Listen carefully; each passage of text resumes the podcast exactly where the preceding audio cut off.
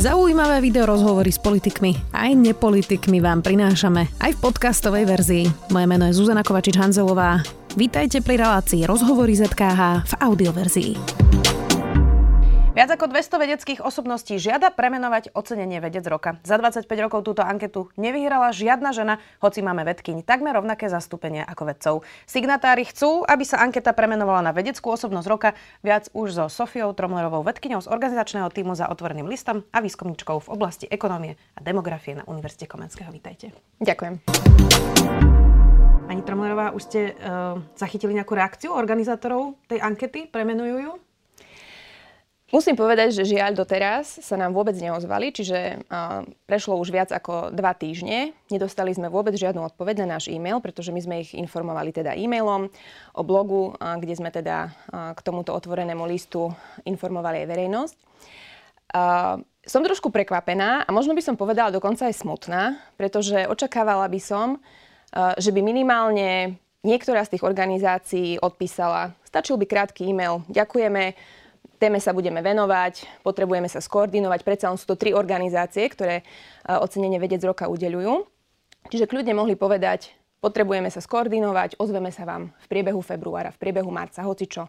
Považujem to za základnú slušnosť a som teda veľmi prekvapená, že, že v podstate CVTI ako štátna inštitúcia, e, Slovenská akadémia vied ako inštitúcia združujúca elitných slovenských vedcov a vedkine, e, že teda nemajú tie komunikačné schopnosti odpovedať na jeden e-mail a pritom, keď ich e, kontaktoval denník, denník SME so žiadosťou o vyjadrenie, do dvoch pracovných dní ste mali relatívne, relatívne široké vyjadrenie. Čiže je to trošku zvláštne. E, pevne verím, že to nič nenaznačuje ohľadom definitívneho rozhodnutia, ktoré, ktoré v istom momente spravia.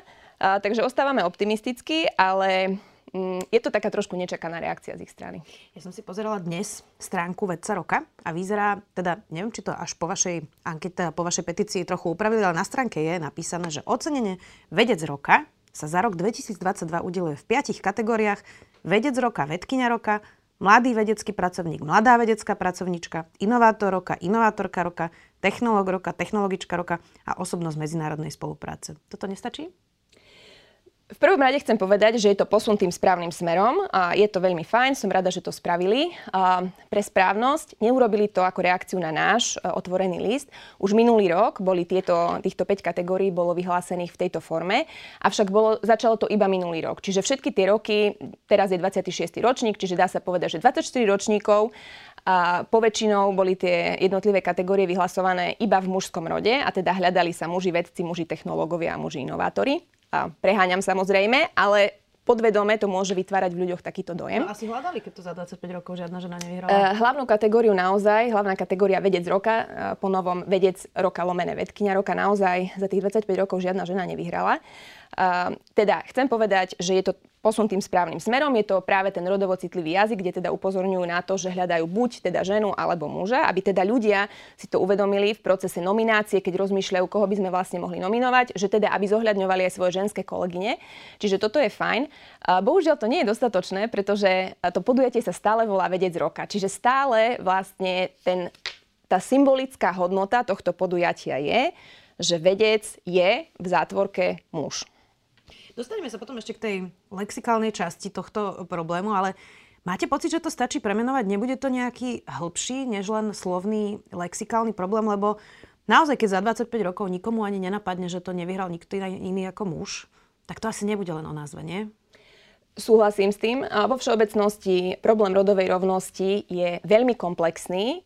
Je tam, sú tam rôzne časti, sú tam rôzne časti praktické, potom symbolické. Čiže čo sa my snažíme je upozorniť na problém rodovej nerovnosti v slovenskej vede. A čo žiadame je vlastne symbolická zmena. Práve tým, že sme tento otvorený list zverejnili a že sa trošku rozprúdila diskusia o tejto veci, tak vlastne otvárajú sa aj otázky ohľadom toho, ako vlastne funguje nominačný proces v tomto konkrétnom ocenení, čiže kto nominuje, koho nominuje, na základe čoho. A takisto veľmi dôležité je, kto je vlastne v tej výberovej komisii, pretože prídu nominácie, ale potom niekto rozhoduje. A môj dojem je, že tento proces e, v prípade ocenenia vedec roka nie je veľmi transparentný. Mám dojem, že, že nevieme, kto bol nominovaný, nevieme, kto bol v ušom výbere, takisto nevieme, kto rozhodoval. A tým pádom teda vidíme len ten finálny výsledok, že napríklad v tej hlavnej kategórii vedec roka vyhrali vždy len muži, okrem teda troch rokov, kedy boli kategórie vedec roka a vedkynia roka, čiže bola separátna kategória pre ženy a tam samozrejme teda už, to, nemohol vyhrať muž. už nemohol vyhrať muž a vyhrali to veľmi dobré slovenské vedkyne, čiže, čiže my tie ženy máme, len skrátka nejako v tom procese, ktorý je momentálne nastavený, sa strácajú a prepadávajú cez to sito. Jasné, viac ako 40% uh, je vedkyn žien, čiže nie je to málo, naozaj je to skoro polovica. No, keď už sme pri tých komisiách, uh, tak kolegyni Renáte Zelnej, ktorá sa venovala tejto téme, odpísali na tie komisie mm-hmm. toto. Složenie členov hodnotiacej komisie nie je verejne dostupnou informáciou. Informáciu však nie je problém poskytnúť, nutné ale je, aby sme my zo strany organizátorov mali k dispozícii súhlasy všetkých zainteresovaných, respektíve členov hodnotiacej komisie k takémuto zverejneniu údajov. Ja k tomu dodám svoju poznámku počerov, že odkedy máme GDPR, tak sa mnohé úrady a štátne ministerstva vysvetľujú, ako neodpovedať na normálne legitimné otázky. Mm. Uh, tak všetky renomované vedecké ankety idú práve že úplne opačnou cestou že zverejnia renomovanú komisiu, e, dokonca nejakých laureátov Nobelových cien a podobne, e, ktorí vlastne sa hrdia tým, že vyberajú nejakú vedeckú osobnosť, tak my vlastne nevieme, kto to vyberá. To môže byť úplne hoci kto, nie? Ja predpokladám, že to nie je úplne hocikto, určite sú tam nejaké interné procesy, ale je to teda škoda, pretože práve tým, že by zverejnili mená, kto sú tí ľudia, ktorí vyberajú, tak práve tým by zvýšili dôveryhodnosť tohto výberu. Hej? Čiže vieme, že tie, títo konkrétni ľudia, ktorí uh, majú za sebou tieto konkrétne úspechy, teraz vyberajú ďalší, ďalších laureátov alebo laureátky. Čiže to je jedna vec.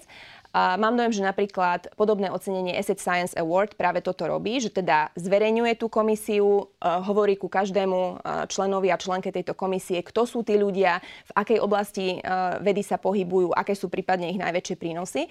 Čiže toto je skvelé a vlastne zvyšuje to aj dôveryhodnosť a takisto aj prestíž, myslím si, tejto ankety. No a zároveň, čo by bolo veľmi vhodné a čo zase z hodou okolností robí Asset Science Award, je, že oni ukaz- vlastne uh, vypíšu zoznam finalistiek a finalistov, čiže napríklad 5 top ľudí v každej kategórii. A toto je veľmi dobrý signál, pretože tam napríklad vidíme, že ktorí ľudia boli zohľadnení v tom finálnom výbere. A napríklad v poslednom roku, z okolností práve toho Asset Science Awards, sme videli, že medzi finalistkami a finalistami naozaj bolo to rodové zastúpenie takmer paritné, že to bolo takmer pol na pol. A toto práve ukazuje, že teda že tam tie ženy sa dostávajú až do toho finále. Teraz neznamená, že, že e, to vždy musí vyhrať teda tá žena, alebo že to musí 50 na 50 vyhrať raz žena, raz muž, to nehovorím. Ale že tam sú. Ale jednoducho vidieť, že tam sú. A práve tým, že z hodou okolností vedec roka z nejakého dôvodu nezverejňuje finalistky ani finalistov, tak my vlastne vidíme len ten finálny výsledok, že za tých 25 rokov to stále bol len muž. Je možné, že tam boli aj ženy v tých na druhom, treťom mieste každý rok nevieme. Čiže uh, myslím si, že uh, ak by sa vedec roka trošku inšpiroval aj medzinárodnými oceneniami alebo aj Asset Science Award, že by to trošku zvyšilo aj tú prestíž a pravdepodobne by to aj rozptýlilo nejaké pochybnosti o tom, že ako vlastne ten proces, e, proces vyzerá a ako prebieha. Jasné, tak je aj na zamyslenie, že prečo Asset Science má za pár rokov vyššiu kredibilitu ako za 25 rokov vedec roka. Možno preto, čo ste naznačili. Uh, ako sa majú vlastne ženy, ženy vo vede na Slovensku? Vy ste študovali a pracovali na popredných európskych univerzitách v Miláne, v Rotterdame alebo v Barcelone. Keby ste to mali porovnať so Slovenskom, v čom je to? Nechcem povedať horšie, možno aj lepšie. Prekvapte ma. Uh, no, je to pravda, 16 rokov som vlastne uh, žila a pracovala mimo Slovenska. Uh, prestriedala som teda viaceré univerzity, v rámci Európy som žila v piati, študovala, pracovala v piatich rozličných krajinách. Uh, minulý rok, v 2022, som sa vrátila na Slovensko uh, s prestížnym grantom Európskej komisie. Volá sa to uh, Marie Curie Postdoctoral Fellowship. Je to naozaj grant, ktorý je ťažké získať. Som veľmi rada, že sa mi to podarilo, že som sa teda mohla vďaka nemu vrátiť na Slovensko. Tento grant mi totiž to dáva veľmi dobré napríklad finančné podmienky, ale takisto aj výskumné podmienky. Na každý mesiac mám alokovanú určitú čiastku, ktorú môžem používať na svoj výskum. Čiže bolo to skvelé. Prídem na Slovensko, a zrazu obrovská byrokracia. Jednoducho na tej univerzite čokoľvek chcem urobiť, musím vypísať niekoľko papierov, ktoré potom musia podpísať viacerí vedúci pracovníci. Aj napriek tomu, že ste tam vlastný grant. Áno, Napriek tomu, to sú skrátka interné procesy, ktoré sú na univerzite, respektíve potom aj na fakulte, pretože niektoré sú univerzitné procesy a niektoré sú fakultné a každá fakulta si môže potom určité veci regulovať, či to má prísnejšie alebo menej prísne. No a ja som teda na prírodovedeckej fakulte a je to tam teda veľmi byrokratické a čo teda považujem za najväčší problém je to, že všetko je na papieri, v papierovej forme. Čiže napríklad aj taká banalita ako dovolenkové lístky, tak si to vypisujeme na takom listočku, ktorý vyzerá ako z 80. rokov a e, v iných krajinách je skrátka nejaký online systém, kde si zakliknem, tieto dni som na dovolenke, tieto dni som na home office, tieto dni som, som priamo v kancelárii. Nie je to problém. Ako si na Univerzite Komenského e, je toto problém? A to hovorím iba taký jeden banálny príklad, lenže toto je príklad za všetky, že keby sa tieto veci e, zdigitalizovali, tak by to uľahčilo prácu mne ako výskumnej pracovničke, môjmu vedúcemu, takisto sekretárkam alebo iným asistentom, ktorí sú na našich e, univerzitách. Čiže všetkým by bolo lepšie, ale z akéhosi dôvodu to nie je možné. Ale byrokracia je ten problém, lebo písam sa aj na to postavenie žien. E, počúvam niekedy príbehy žien, nehovoria ich často verejne, že ich kolegovia starší komentujú, mnohé medičky mi opisujú, že na univerzitách ich učitelia im rozprávajú, že ženy nemôžu byť chirurgičky a podobne, že stále ako keby pre, pretrváva e, ten stereotyp hlavne staršej generácie, ale nie len, zase aby sme boli féroví. Uh, tak toto je niečo, čo zažívate? Ja som na Slovensku ešte iba jeden rok a Mala, mala som šťastie na veľmi dobrých kolegov a kolegyne, čiže e, v mojom okolí tí ľudia, s ktorými sa ja stýkam, sú, povedala by som, veľmi progresívni a čo sa týka zmyšľania, teda moderní, chcú, aby sa tá univerzita zlepšovala, snažia sa, snažia sa pracovať čo najlepšie a u nich som sa nestretla so žiadnymi poznámkami, ja konkrétne, ale tieto veci, ktoré spomínate, tiež som tie príbehy počula. Mne sa nestali, lebo dlhodobo som žila v iných krajinách Čiže nejaká priama, mm, nejaká priama forma diskriminácie tam nebola, ale napríklad aj keď som bola v Holandsku, stala sa mi taká, že úplne banálna vec, nepodstatná. Stojíme traja, rozprávame sa, ja niečo hovorím a v strede vety, ešte som vôbec nedokončila myšlienku ani to, čo som chcela povedať a nejaký kolega začal rozprávať cez mňa.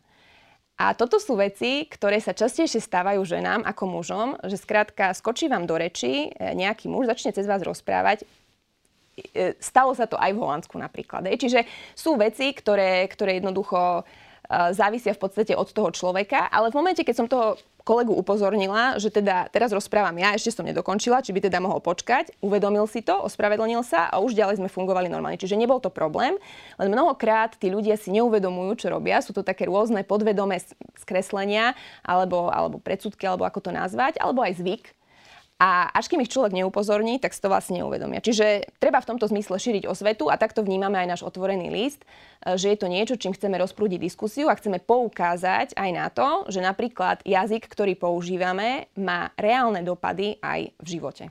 Uh, inak podpísalo ho aj veľmi veľa mužov. Bol to problém zohnať ich, aby boli signatármi? Uh, musím povedať, že tu na možno sa ukázali trošku aj moje osobné predsudky. Nečakala som nejakú veľkú podporu zo strany mužov a bola som extrémne pozitívne prekvapená. Včera som to počítala. Aktuálne máme 210 ľudí, ktorí sa podpísali, pretože uh, zoznam teda stále aktualizujeme. A z týchto 210 žien je 46% mužov, čiže v podstate by sa dalo povedať plus minus. Polovica signatárov sú muži. A ešte by som k tomu chcela doplniť, že som bola extrémne milo prekvapená, koľký z týchto mužov nám odpísali doslova entuziasticky. Že doslova to bolo kolegyňa, výborná, výborná iniciatíva, potrebujeme urobiť ešte veľmi veľa v rodovej rovnosti, podporujeme vás. A ešte, čo bolo prekvapujúce, často to boli aj muži práve z technických odborov alebo z prírodovedných odborov, kde podľa predsudkov by sme si mysleli, že to sú také mužské domény, kde vlastne ženy majú ešte, ešte nižšie zastúpenie ako vo vede vo všeobecnosti. A tam som práve ja možno očakávala menej pozitívny prístup a práve opak je pravdou. Takže vôbec to nie je tak, že ženy podporujú ženy a muži sú proti ženám. Vôbec to tak nie je. Je to, naozaj to závisí od osobnosti konkrétneho človeka. Hmm.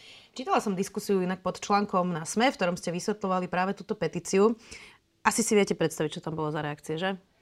Uh, nepredpokladám nejaké extrémne pozitívne reakcie. No, neodporúčam vám čítať e, diskusiu ani pod týmto rozhovorom, ale teda uh-huh. bolo tam, keď, keď budem hovoriť také, ktorí boli nejaké, aspoň, aspoň ktoré sa dajú citovať, tak uh-huh. uh, že teda ženy sú asi menej priebojné a menej šikovné, keď uh-huh. to nikdy nevyhrali, alebo že si majú vybrať, či chcú kariéru alebo deti. Čo by ste mi na to povedali? Tak k tomu druhému, že si máme vybrať, či máme kariéru alebo deti. Zaujímalo by ma, že prečo si iba ženy majú vyberať a prečo muži môžu mať oboje. Nikto sa ma nepýtal, či sa chcem narodiť ako žena alebo muž. Narodila som sa, som žena, takisto som mohla byť mužom. A myslím si, že chceme žiť v spoločnosti, alebo mali by sme chcieť žiť v spoločnosti, kde to šťastie, alebo tá náhoda, či sa človek narodí tak alebo tak, neurčuje jeho život a to, či si musí vyberať len jednu vec, teda chcem mať rodinu a preto sa musím vzdať všetkého ostatného mojich e, ambícií pracovných alebo, alebo hociakých iných. Prečo by toto malo postihovať len jednu skupinu obyvateľstva a, a, nie, a nie mužov? Akože nerozumiem tomu vôbec. Navyše, tie deti majú matku a otca. Nerozumiem, prečo by sa otec nemohol o tie deti starať presne rovnako ako tá matka. Hej. Čiže to je nejaké, nejaké zvláštne zvláštne nastavenie.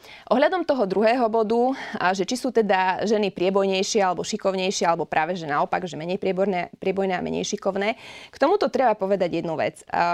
V podstate od momentu, ako sa my narodíme, tak naša spoločnosť sa ku nám začne správať podľa toho, či sme sa narodili ako dievča alebo ako chlapec.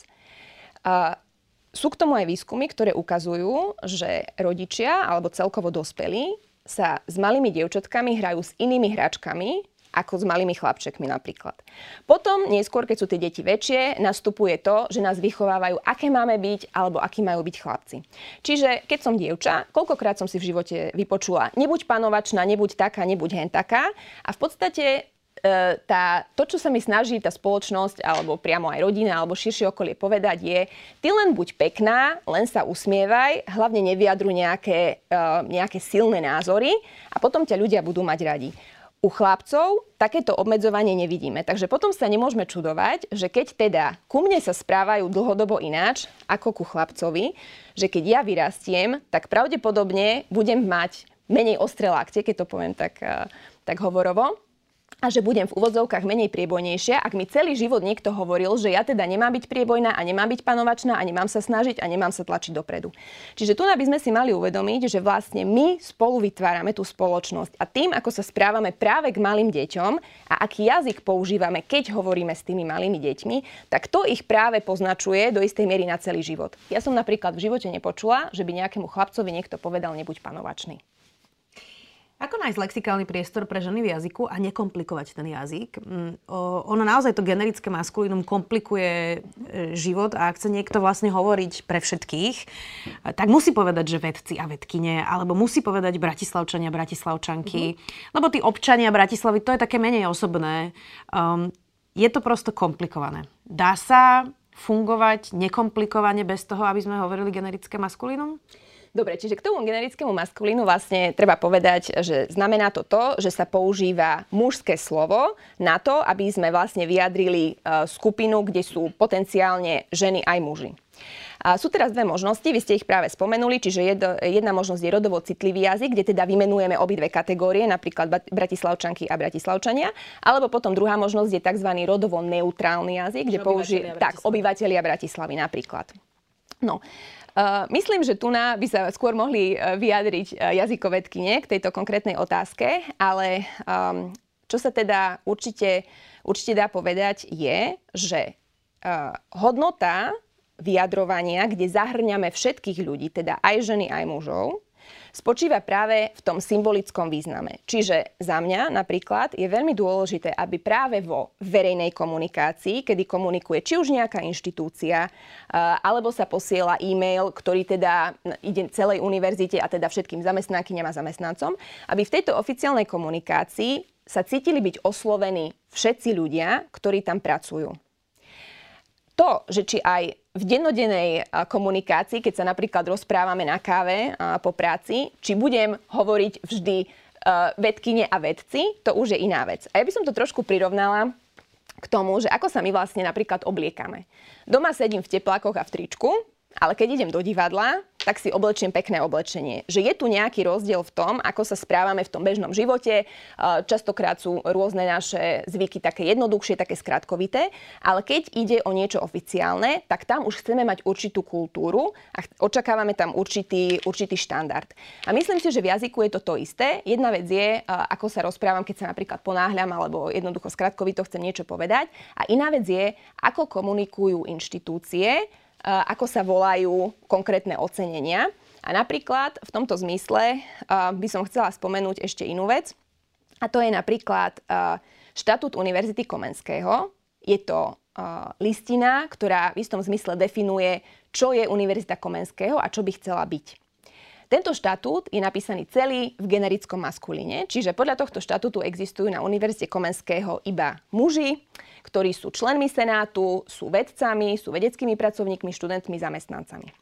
Koncom minulého roka uh, sa, vypis- sa písal nový štatút univerzity, celý bol v generickom maskulíne ja som to pripomienkovala, takisto viem, že viaceré ďalšie fakulty to pripomienkovali.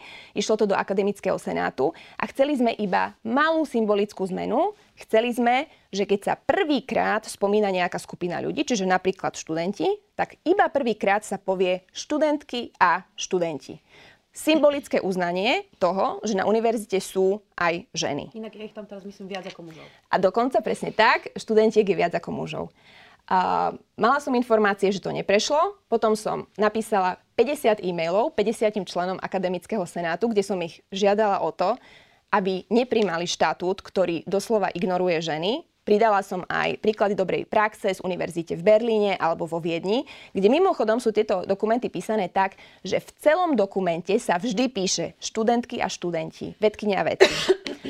Začiatkom januára bol, e, alebo koncom januára, myslím, bol e, prijatý štatút, štatút Univerzity Komenského, ktorý je napísaný celý v mužskom rode a ženy sa dostali do jednej poznámky pod čiarou, kde je teda napísané, že všetky slova v mužskom rode zastupujú aj ostatné rody, čiže teda aj ženy.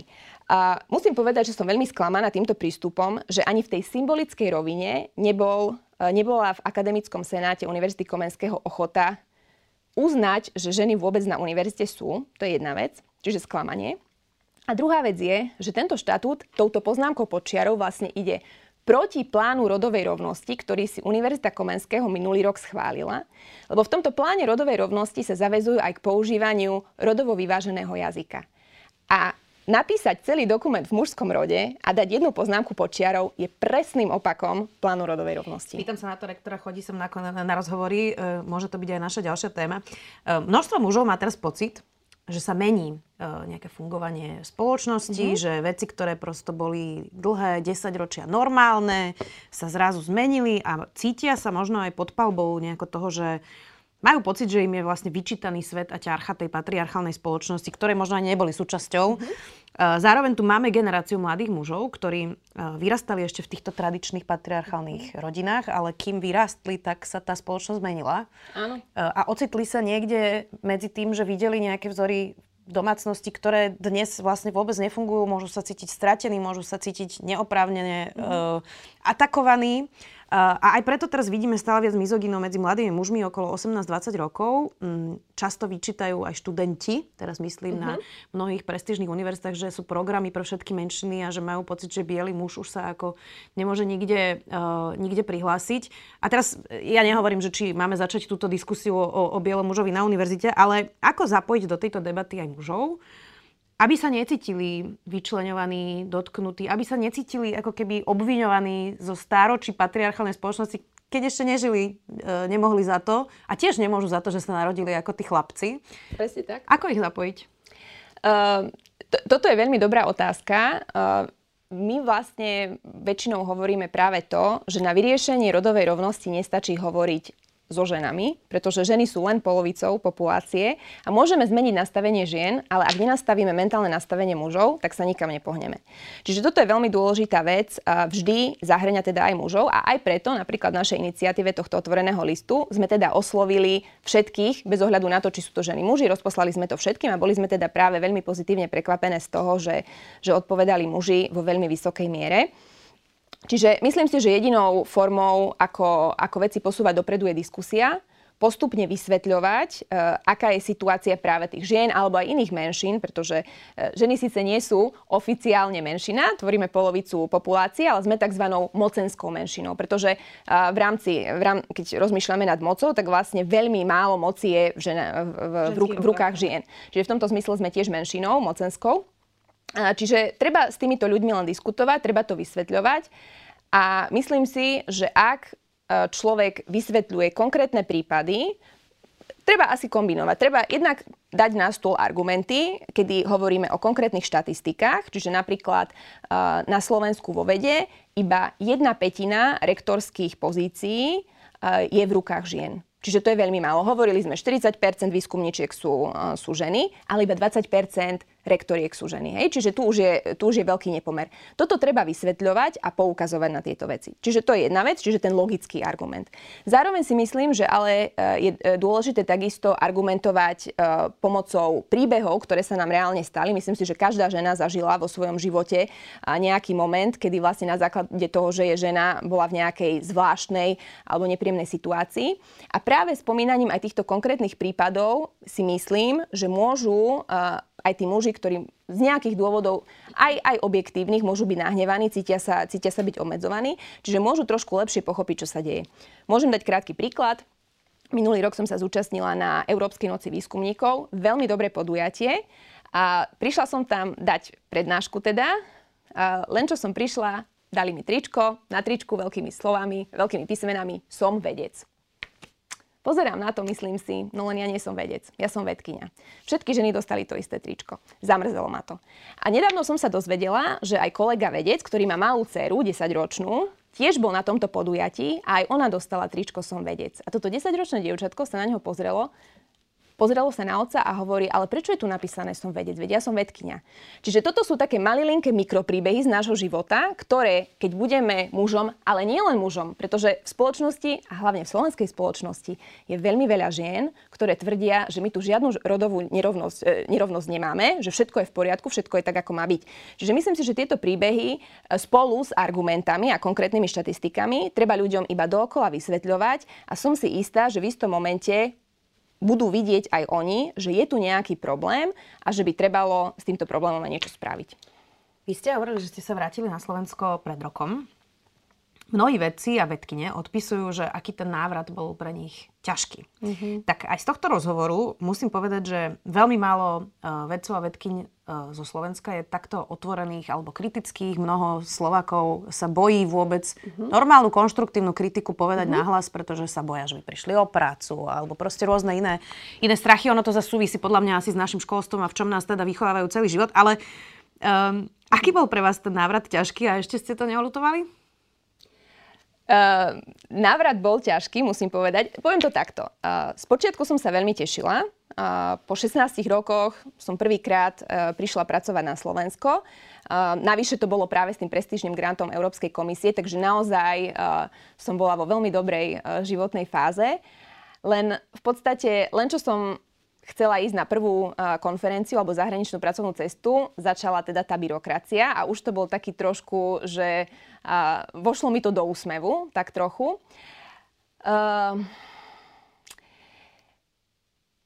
Čo vnímam ako najväčší problém na Slovensku vo všeobecnosti a ešte o to viac vo vede je extrémna byrokracia. Extrémne prebyrokratizovanie všetkých možných procesov.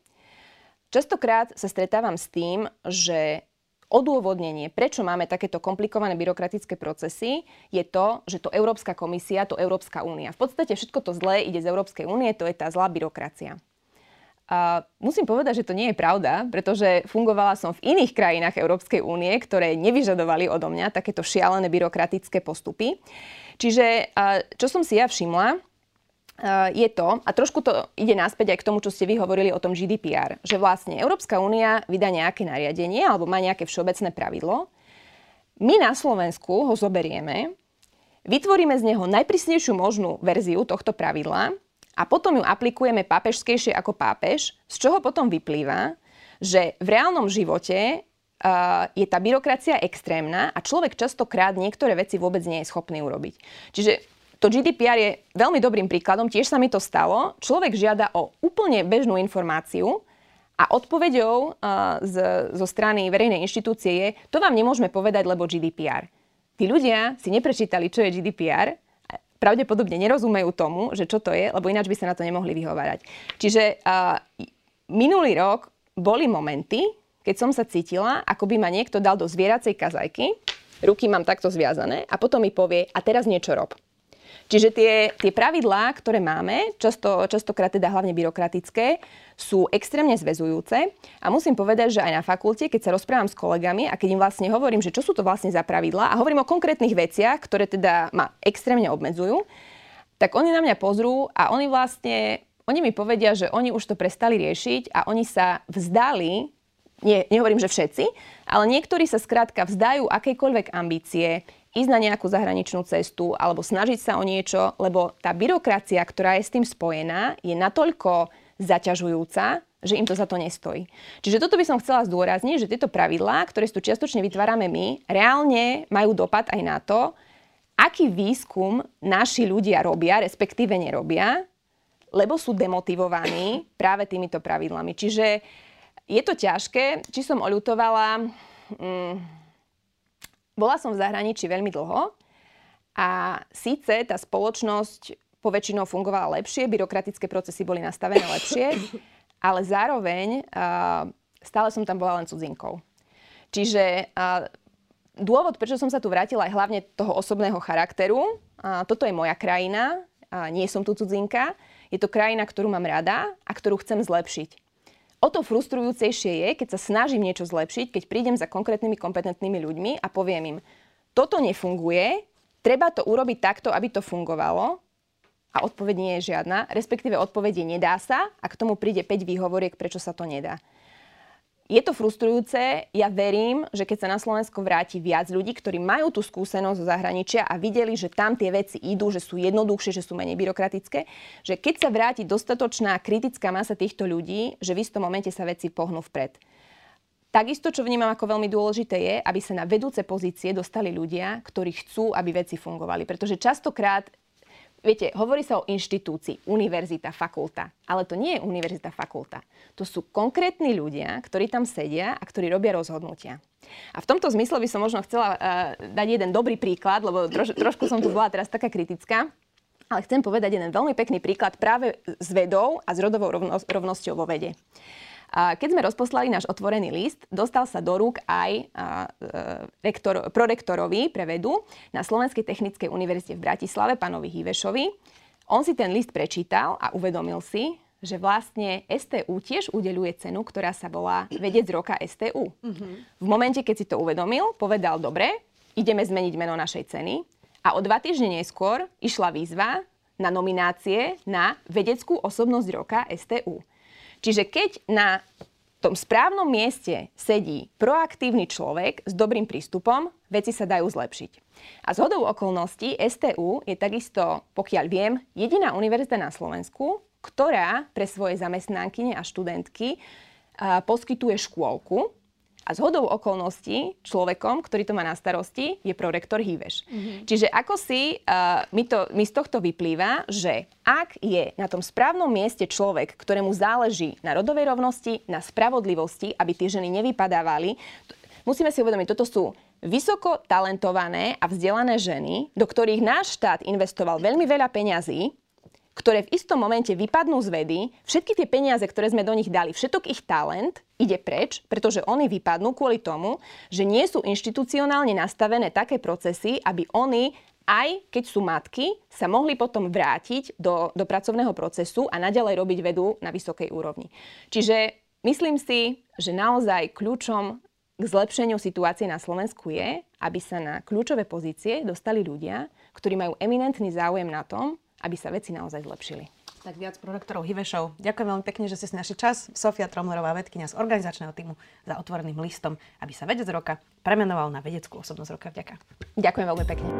Počúvali ste podcastovú verziu relácie Rozhovory ZKH. Už tradične nás nájdete na streamovacích službách, vo vašich domácich asistentoch, na Sme.sk, v sekcii Sme video a samozrejme aj na našom YouTube kanáli Denníka Sme. Ďakujeme. Veda nám ukazuje, že okolo seba vidíme len 4% vesmíru. Veda nám hovorí, ako sa zo šikovných primátov za milióny rokov stali moderní ľudia. Veda nám prináša vakcíny a lieky, uľahčuje život, naznačuje, ako bojovať s klimatickou zmenou. Ja som Tomáš Prokopčák a vedu milujem. Preto vám každý týždeň v spolupráci s našimi kolegami prinášame podcast Zoom plný najnovších a najzaujímavejších vedeckých objavov. Zoom nájde nájdete každú stredu na webe Deníka Sme alebo vo vašej podcastovej aplikácii.